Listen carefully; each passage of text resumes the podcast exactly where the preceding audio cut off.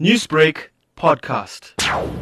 Fake qualifications is more common than we think. In South Africa, there's a huge market for fake certificates. We have individuals lurking in our communities and waiting to capitalize on unsuspecting, desperate individuals. South Africa has a high unemployment rate, which is directly linked to poverty and lack of education. This has created a demand of fake institutions offering fake qualifications at high prices. When this is marketed, they are using phrases to lure our students in to purchase these fake qualifications. This has become a reputational risk for employers, institutions, as well as our students. I think it is essential that a system like blockchain technology be used to try and curb this issuing of fake certificates. Now, Professor, when we talk about fake qualifications, what are some of the indications of this? Well, the indications are when a person interviews for a job and submits their CV and have their fake credentials put on that, that is going to actually, if an institution has to employ a person with a fake credential,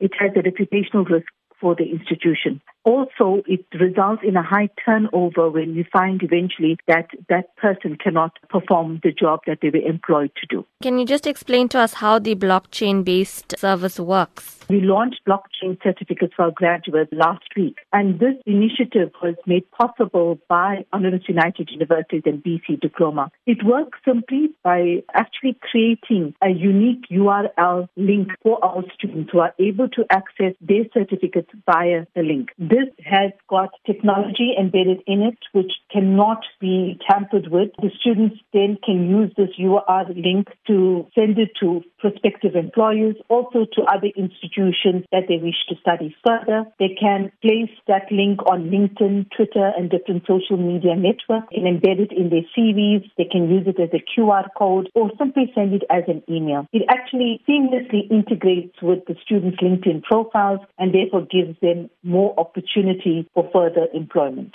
Newsbreak, Lotus FM, powered by SABC News.